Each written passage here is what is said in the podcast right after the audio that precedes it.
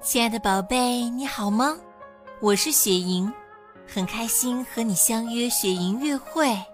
快和我一起翻开一本好玩又好读的书，书的名字叫《了不起的中华文明》，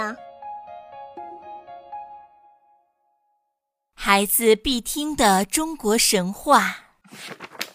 了不起的中华文明。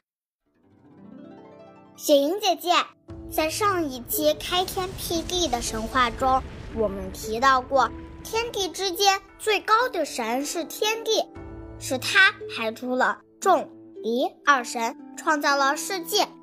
后续的神话虽然有很多演变，但天帝这一角色始终是神话体系的根本。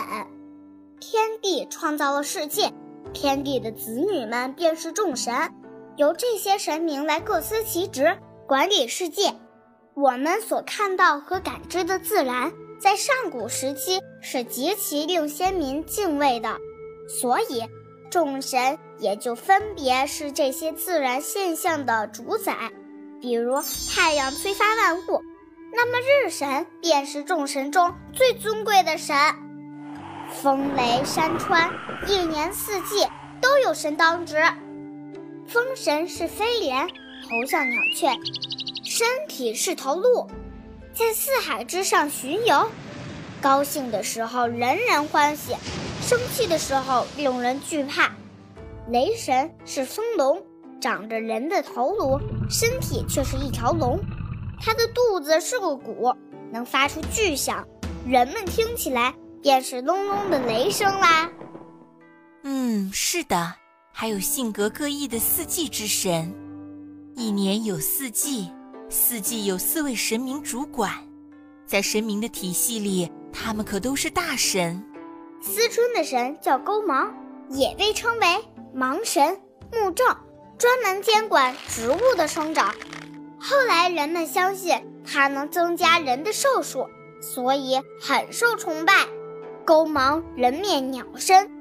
乘着乌云，带着雨下见，这也是带来万物生长的春季的特征。私夏之神是祝融，夏天的炎热很容易让人联想到火，祝融也是火神，所以也叫火正。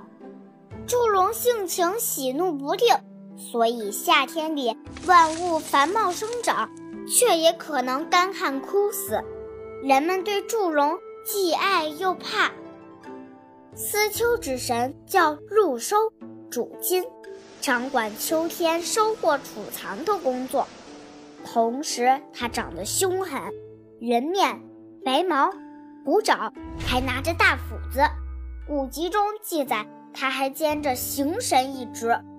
后来的人们多在入秋之后实施死刑，与秋天万物萧条。还有这样一位神明掌管有关，东神叫玄冥，名字里就有阳光不足、阴冷昏暗的意思。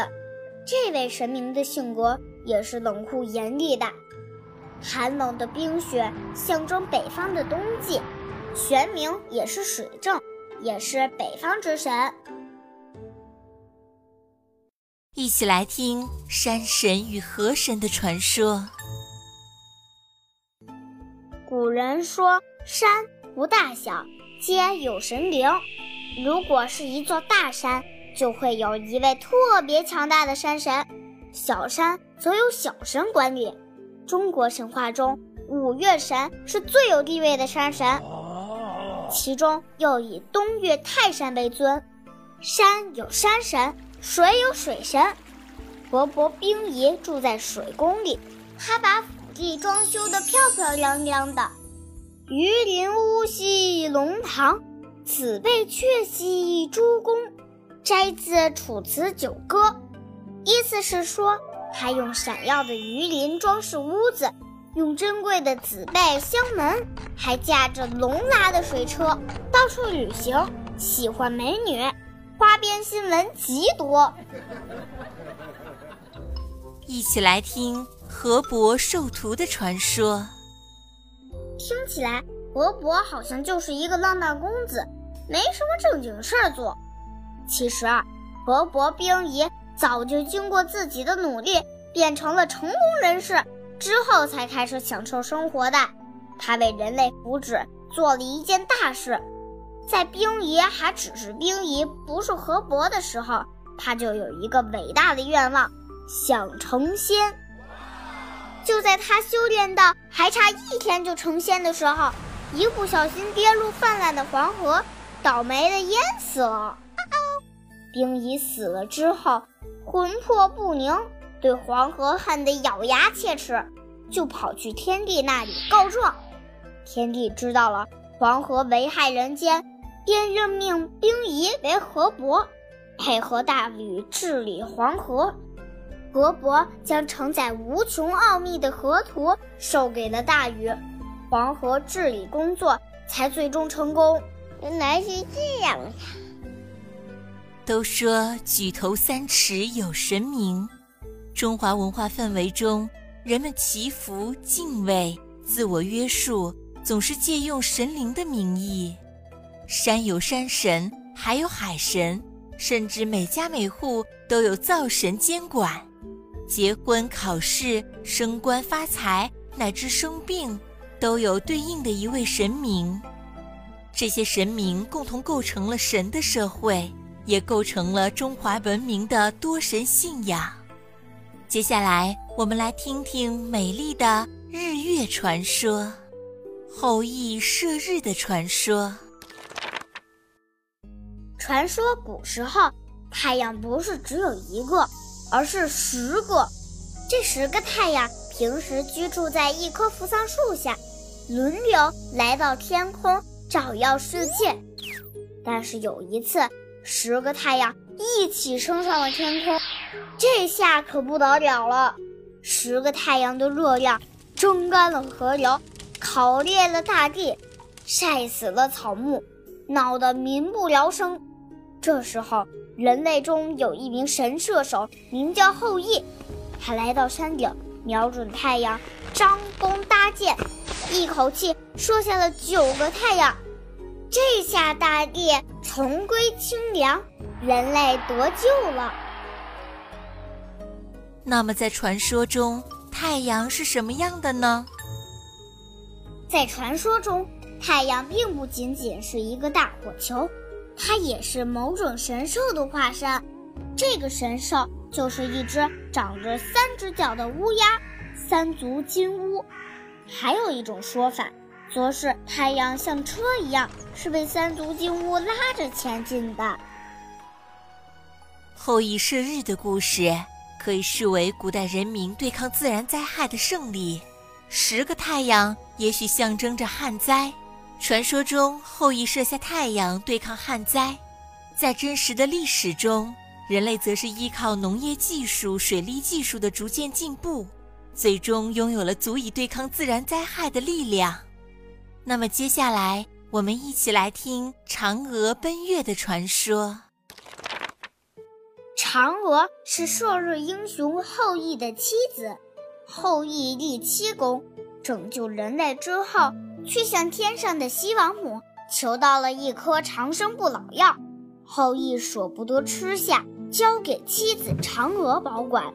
后羿有一个叫彭蒙的徒弟，他心术不正，得知了长生不老药的事情之后，就想把药弄到手。一天，后羿带人们外出狩猎，彭蒙趁机溜到后羿家中。逼迫嫦娥交出长生不老药，嫦娥被逼无奈，自己将仙药服下，结果身体变得轻盈，一下子冲出窗口，飞上天空。飞天的嫦娥因为挂念丈夫，不想离开太远，就在距离人间最近的月亮上住了下来，成了月宫仙子。嫦娥在月亮上居住的地方。叫做广寒宫，听起来就是个冷冷清清的地方。嫦娥住在这里，只有一只玉兔陪伴她。这只玉兔并不只是宠物，它要捣药来制作仙丹。月亮上长满了月桂树，本来是一个很浪漫的所在。只是还有一个倒霉的人生活在月桂树林里，他叫吴刚。吴刚原本是修道的人类，因为犯了错误，被玉帝惩罚，让他来月亮上砍伐一株月桂树。然而，这棵月桂树砍了又长合，怎么也砍不断，吴刚的惩罚也就永无休止。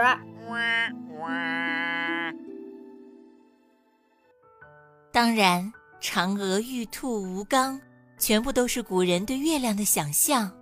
不过，你们可以在满月的时候向月亮上看看，也许真的能看到玉兔在捣药的影子呢。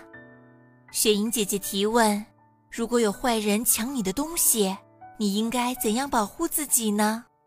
非常期待听到你心中的答案，记得来微信公众号“雪莹月会”留言告诉我们吧。更多惊喜和优质内容，请关注微信公众号“雪莹月会”。雪莹月会伴你成长。祝宝贝好梦，晚安。妈妈说，遥远的从前有一个美丽的故事。